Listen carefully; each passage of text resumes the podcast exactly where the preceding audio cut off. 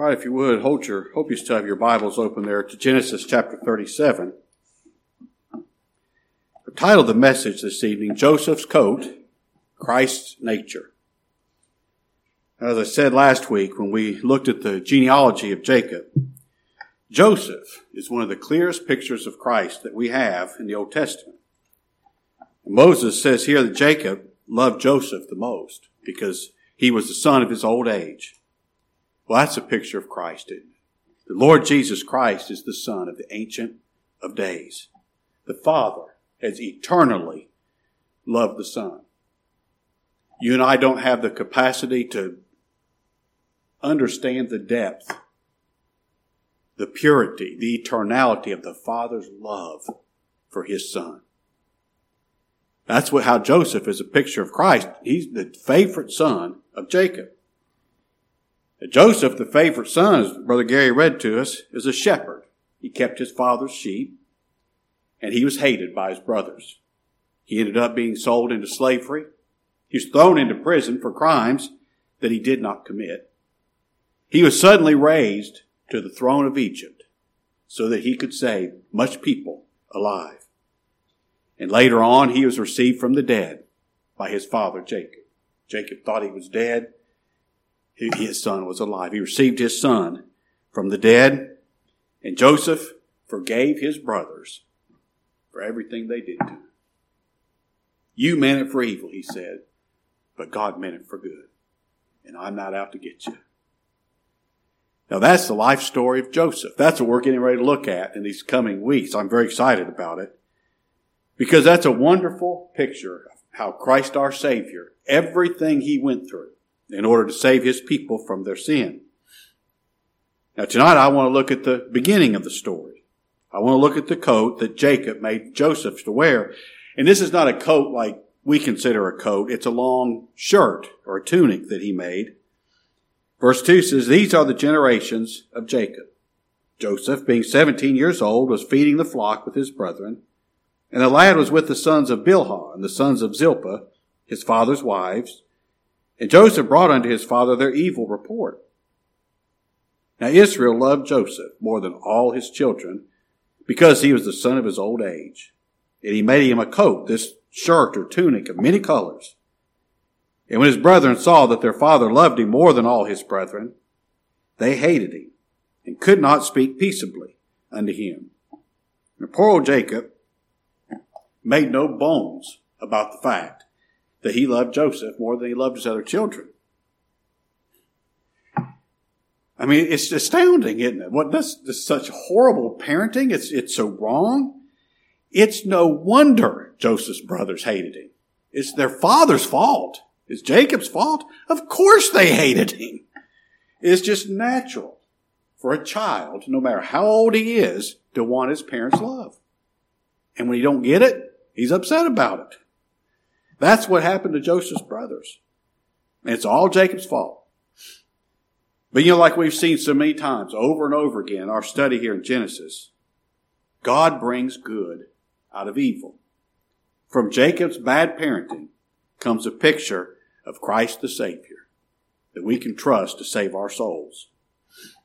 The coat that Jacob made for Joseph, this was a, a beautiful coat. Joseph was more well dressed than his brothers. And they didn't like that. Because that coat distinguished Joseph as the favorite son. It made him stand out from all the rest. And Joseph's coat, this is how I want us to, to look at this coat that Joseph wore, this tunic. It's a picture of the nature of Christ. The Father loves His Son the most. Matter of fact, the Father only loves the Son all of the Father's love is in His Son. And the Father loves His Son the most with good reason. You know why?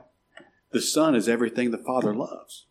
It's His character. His character is everything that the Father loves. He's holy. He's righteous. He's perfect. It makes Him stand out as more beautiful than anyone else. The Lord Jesus Christ is so beautiful Song of Solomon said, we read it to be open the service. He's altogether lovely. Everything about him is lovely. Just like there's no one dressed as well as Joseph, there's no one who has the beautiful nature of Christ. It's Christ's and Christ alone. The Father only loves the Son. Now here's where the, the reality is better than the picture. The Father will accept people who are in His Son. Now He'll only accept people who are in His Son, but if you would be accepted of the Father, you come to Him in Christ. Joseph's brothers couldn't do anything to get their father to love them as much as he loved Joseph, could he? If you would have the Father love you and accept you, come to the Father in Christ. He accepts sinners in Christ. The Father accepts people who bow to His Son, who worship His Son.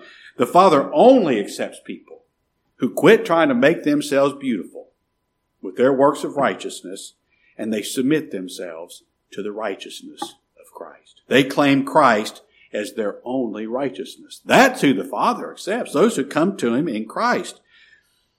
If you would be saved, if you would be accepted, if you would be loved, if you would be made righteous, if you would anything, you've got to go to Christ. It's all in Christ. We cannot be loved or accepted because of who we are or anything we do. It's all for Christ's sake. Now, the Father has provided such a perfect, wonderful salvation in His Son, who is altogether lovely. And how do men react to it? Men hate Christ for it. They hating. Men cannot speak peaceably to or about the God of the Bible. Now they can their Jesus, they can their idol, but not the Christ of the Bible. You know why? They don't like what the nature of Christ says about them. It says here that Joseph brought unto his father their evil report. Apparently his brothers were, you know, lazing around, not really watching the sheep, not really taking care of the sheep. The sheep are suffering because the brothers aren't doing what they're supposed to do. And Joseph brings this evil report to his father. You know how the Lord Jesus Christ, the Son of God, brings an evil report of you and me? Just by standing in contrast to us. Our ugliness is seen compared to His beauty. Our depravity is seen compared to His righteousness. Our, the filth of our sin is seen in comparison to His perfect holiness. And rather than hate ourselves for our sin and beg God for mercy, you know what man by nature does? They hate Christ. They hate Christ.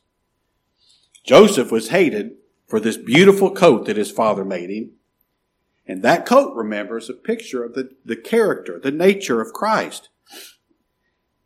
Now, we don't know any specific colors that were in Joseph's coat, but I can make some pretty good guesses based upon other colors that we have in Scripture that are given to us as, as pictures of Christ. And I've looked at these things carefully, even though we don't know the exact colors that were in his coat. I can make these guesses without doing damage to any Scripture. The many different colors of Joseph's coat are pictures. They're pictures of the many different facets of the beautiful character of Christ our Savior. And it's all these facets put together that make Christ the Savior that we need, that we must have. All these different colors, when you put them together, show us Christ is all. He's everything we need. He's everything that the Father requires of us. If you would have what the Father requires of you, go to Christ. That's what these colors show us. First, I'm just sure there had to be some white in Joseph's coat. You know, a good, bright white. That just helps out, helps bring out the, the beauty of the other colors, you know, by its, its contrast.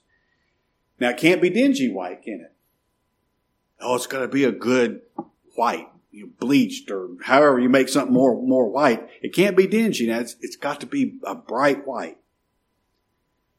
Well, the white in this coat represents the perfect holiness of Christ the Savior. Remember on the Mount of Transfiguration, when he showed the disciples his glory? They said his clothes glistened and were whiter than any fuller soap could make. This is holiness. That white purity is the nature of Christ's holiness. That makes it impossible for him to sin. Impossible. And that's beautiful. In Exodus 28 verse 2, when the Lord's giving Moses the instructions for the high priest garment, he says, Thou shalt make holy garments for Aaron thy brother, for glory and for beauty. That, those white garments for glory and beauty, that's a picture of the beautiful holiness of Christ our high priest. If our high priest is holy, the Father will always accept him. The Father will always accept his sacrifice, and he'll accept the sacrifice that he's making for the people that he's making the sacrifice for. He'll accept them. It's the holiness of Christ that causes us to worship him. You think of the angels about the throne of God. You know one of the reasons that they say they worship God? It's his holiness. Remember when Isaiah, in Isaiah chapter 6, he saw the Lord high and lifted up. His train filled the temple. And he said he saw seraphims flying around the throne of God, and what were they crying? Holy, holy, holy is the Lord of hosts. The whole earth is full of his glory. The reason they're worshiping is tied to his holiness, isn't it? And God's holiness is what causes you and me to worship him. David said in Psalm 29 verse 2, Give unto the Lord the glory due unto his name. Worship the Lord in the beauty of holiness. That's why we worship Him. It's the beauty of His holiness. And if God ever lets us see it, we'll worship Him. We'll worship Him. It's the holiness of Christ that makes His people sing praises. In 2 Chronicles 20 verse 21, it says, He appointed singers unto the Lord. And you know why, what they should do? These singers, you know the king told them they should do? Praise the beauty of holiness. They went out to battle singing the praises of God's holiness. And here's the thing that makes this holiness, the holiness of Christ, so beautiful. It, it's just, it's a wonder. It's so beautiful. It's just a wonder. It is the holiness of Christ that gives his people a holy nature before the Father, that lets the Father accept them. Hebrews 10 verse 10. By the which will we're sanctified. We're made holy by the offering of the body of Jesus Christ once for all. The holiness of Christ is the holiness of his people. He gives his people a holy nature. Now that's something so beautiful and so wonderful. Only God could do it. And not only did he do it, he did it for the likes of you and me. He did it for sinners, the worst of sinners, to make them holy. And there had to be some white in that coat, don't you reckon? If it's going to be a picture of Christ. Then second, there had to be some blue in Joseph's coat.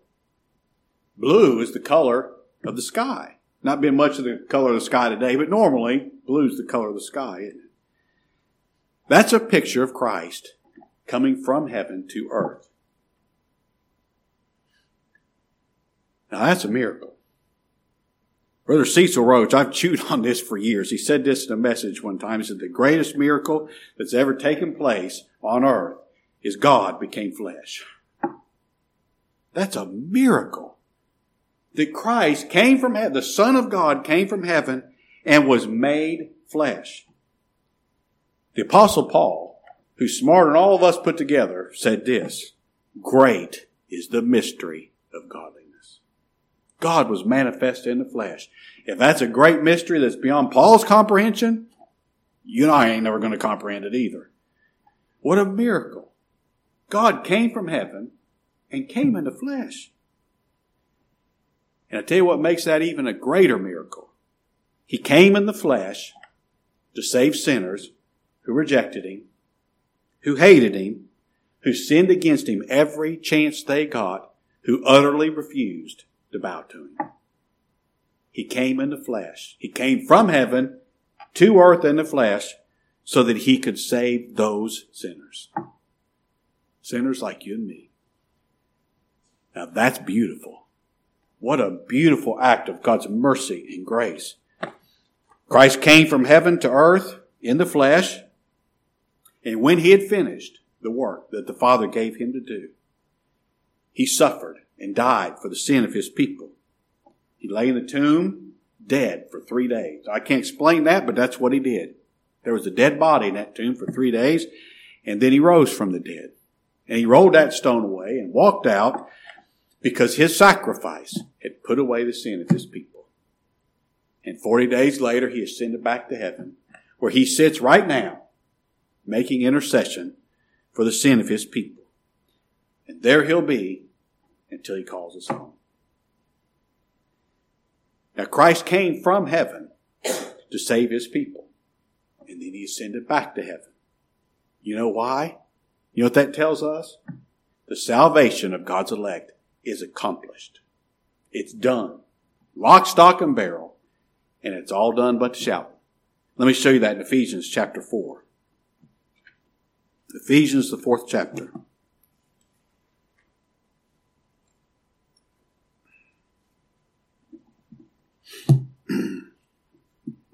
Verse 8 of Ephesians chapter 4. Wherefore he saith, when he ascended up on high. This is after he came to earth, he ascended up on high. When he did, he led captivity captive and gave gifts unto men. Now he that ascended, what is it but that he also descended first into the, the lower parts of the earth? He that descended is the same also that ascended up, far above all heavens, that he might fill or fulfill all things. Christ ascended back to heaven because he fulfilled all the Father's purpose of redemption. Christ from heaven is now back in heaven. And that's the assurance of our salvation. Salvation is complete. That's the only reason that Christ would be accepted back into the presence of the Father. Now that's beautiful, isn't it? That's a salvation that came from God, from heaven to sinners on earth like you and me. Oh, that's beautiful. Then I figured there must have been some red in Joseph's coat. The Son of God became a man for a purpose.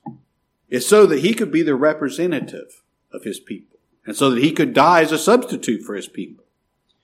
Christ became a man. The Son of God became a man so that he'd have blood to shed as an atonement for the, the sin of his people. That's what the red pictures. It's his blood.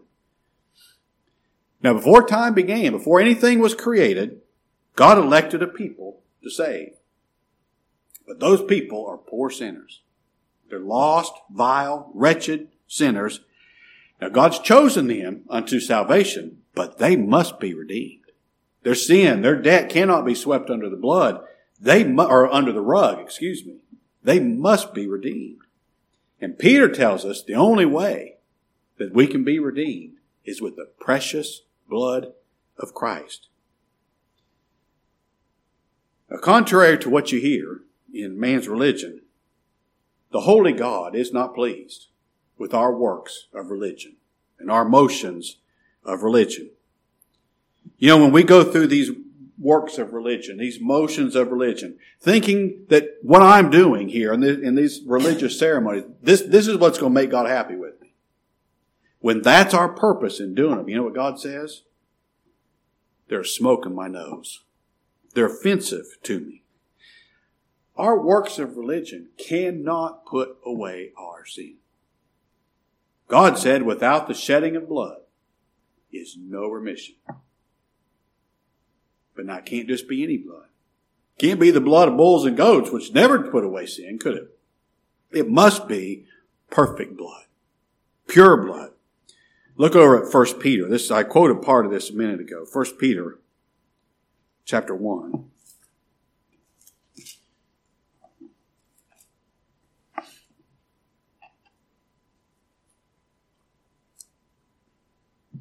First Peter 1 verse 18.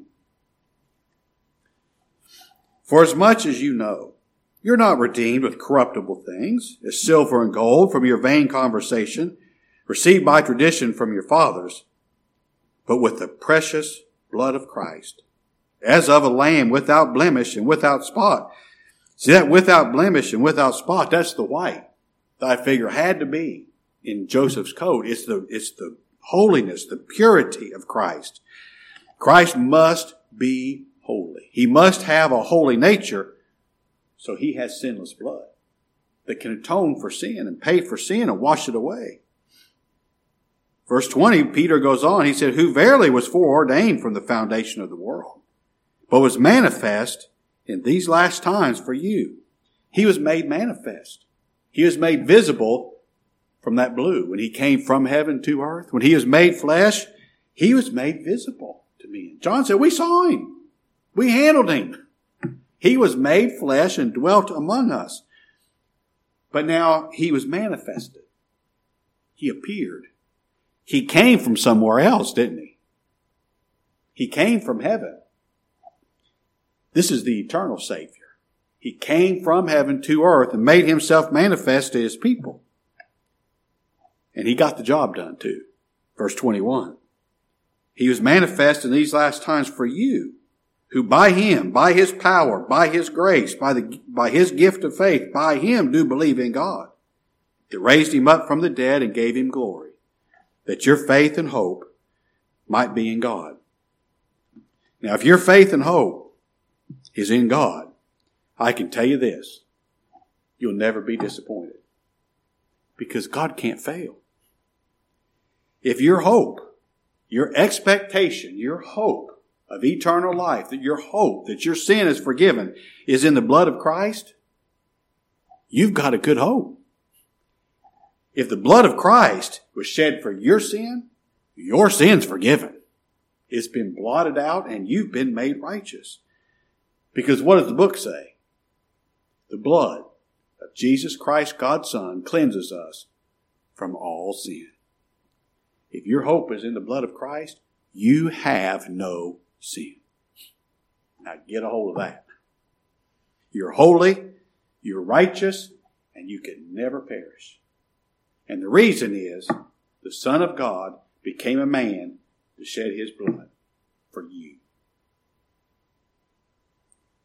Can you think of anything more beautiful than that?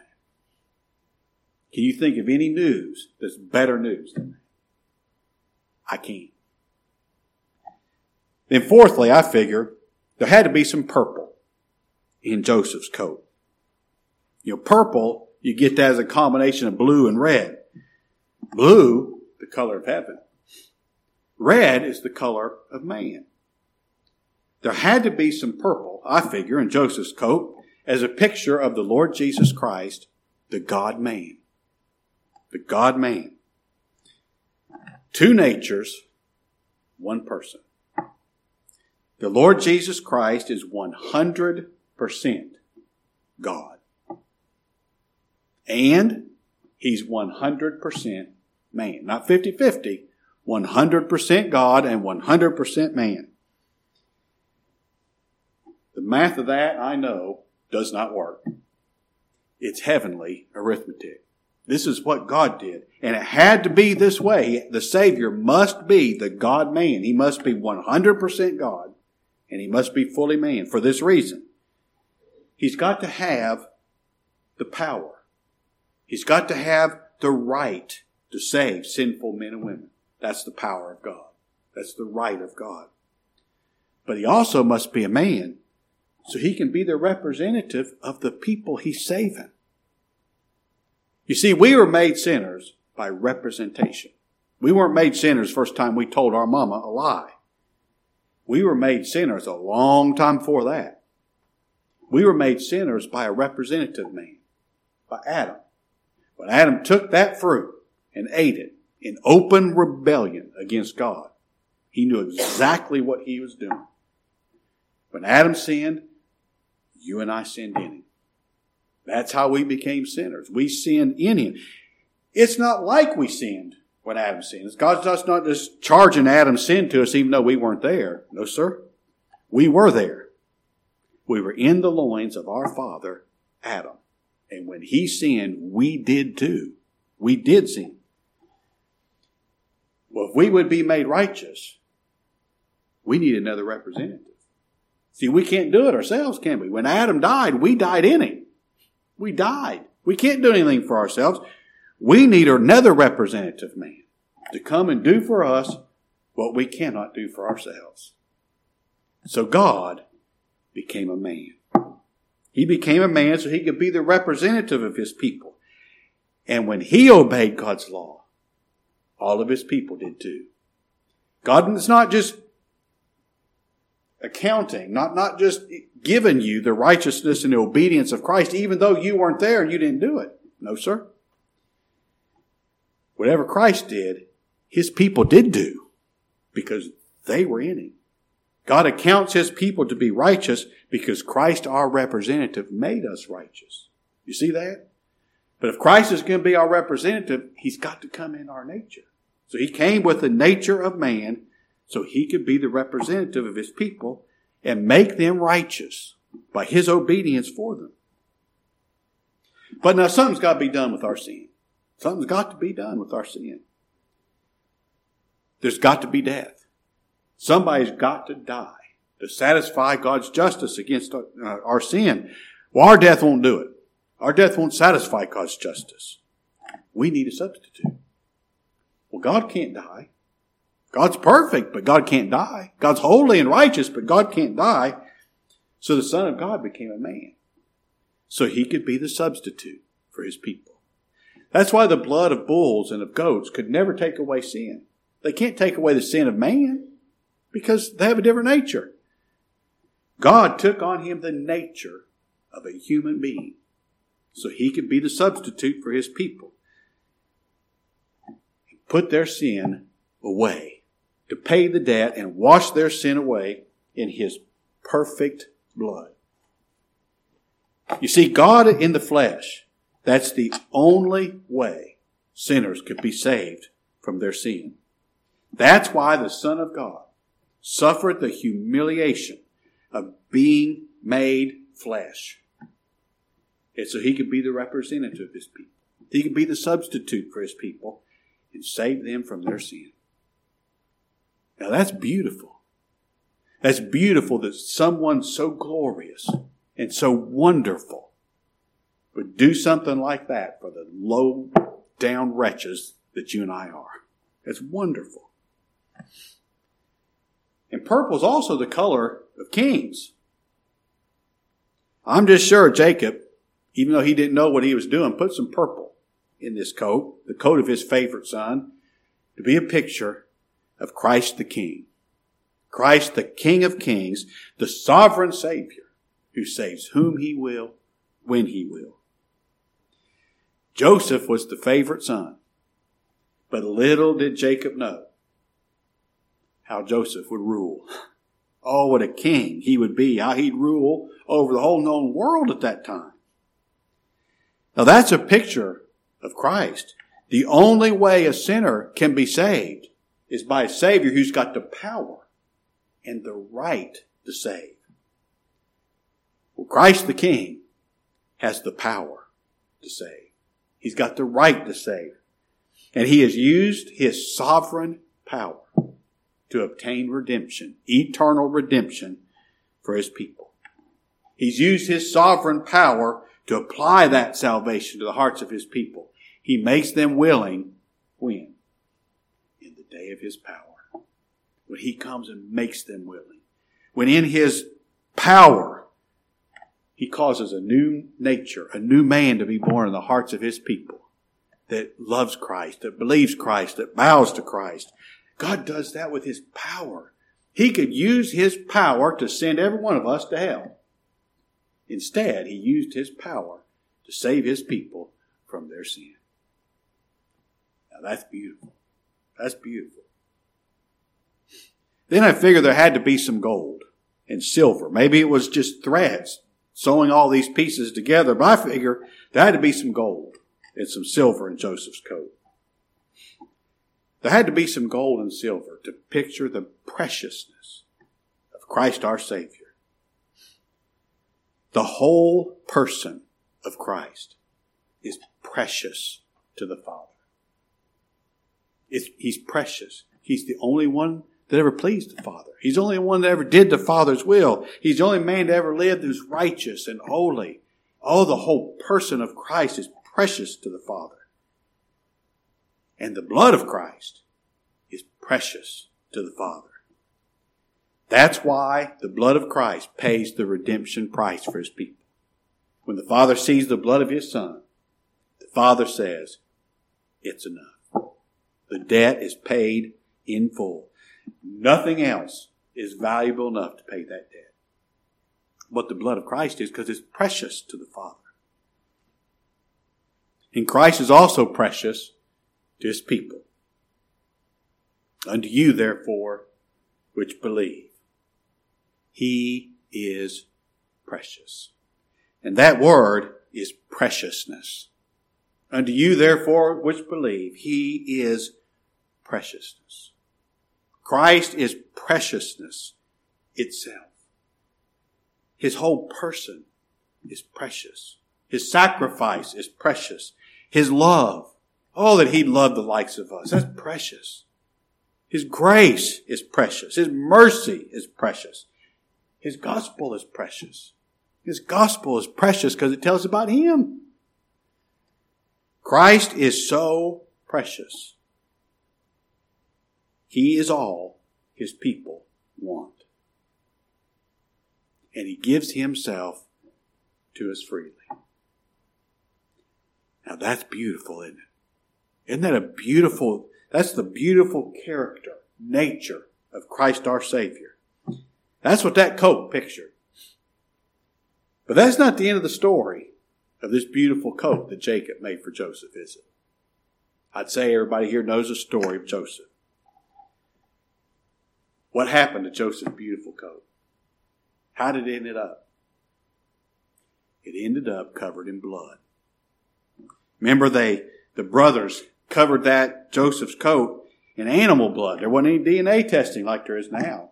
There's just animal blood. And they dipped Joseph's coat in that blood, trying to tell their father that some animal must have killed Joseph. What happened to the beautiful character, the, beautiful, precious nature of Christ our Savior? It was covered in blood, wasn't it? His blood. His blood. The blood that he shed to pay for the sin of his people. See, Jacob just thought Joseph had died. He lived many years thinking Joseph was dead. Christ did die. He did die. The Father's the one that put him to death. It pleased the Lord to bruise him. And then, after many years, Joseph was raised to sit on the throne of Egypt. Now that happened as a picture of Christ. Christ was raised from the dead and he ascended back to glory to sit on the throne of his Father's right hand.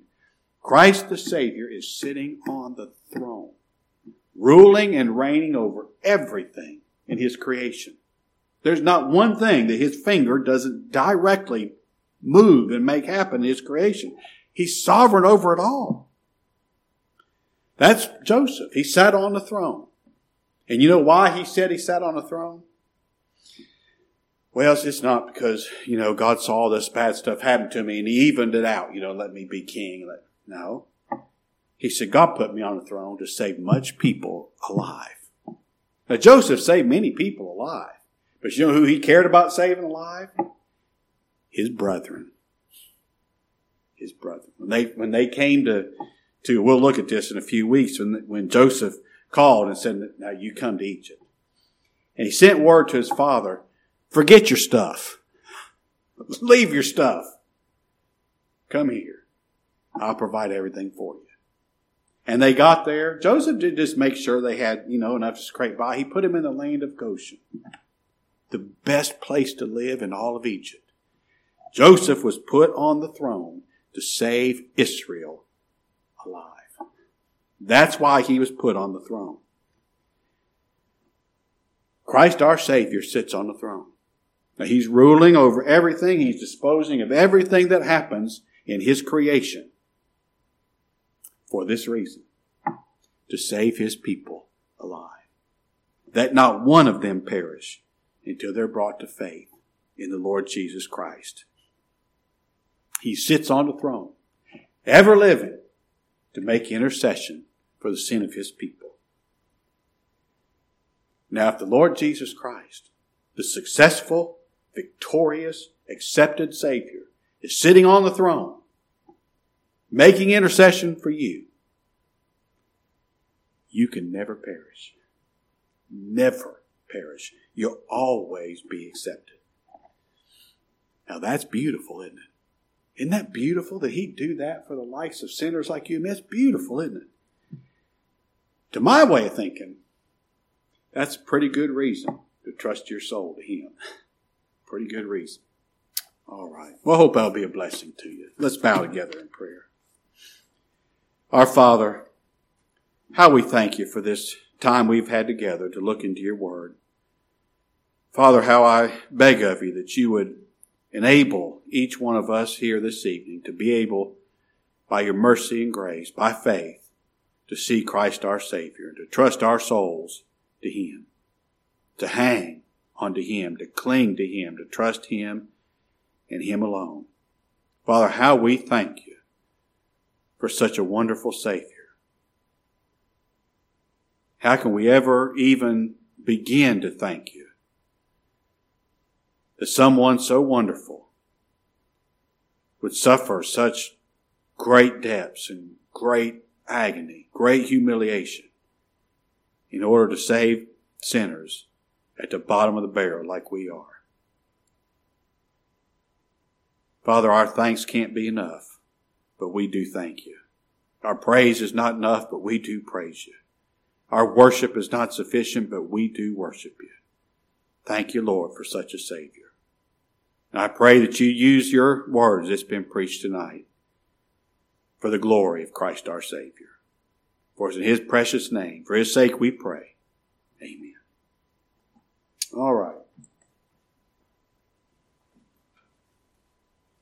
If you would, now let's stand together and sing hymn number 463. 463. All that thrills my soul.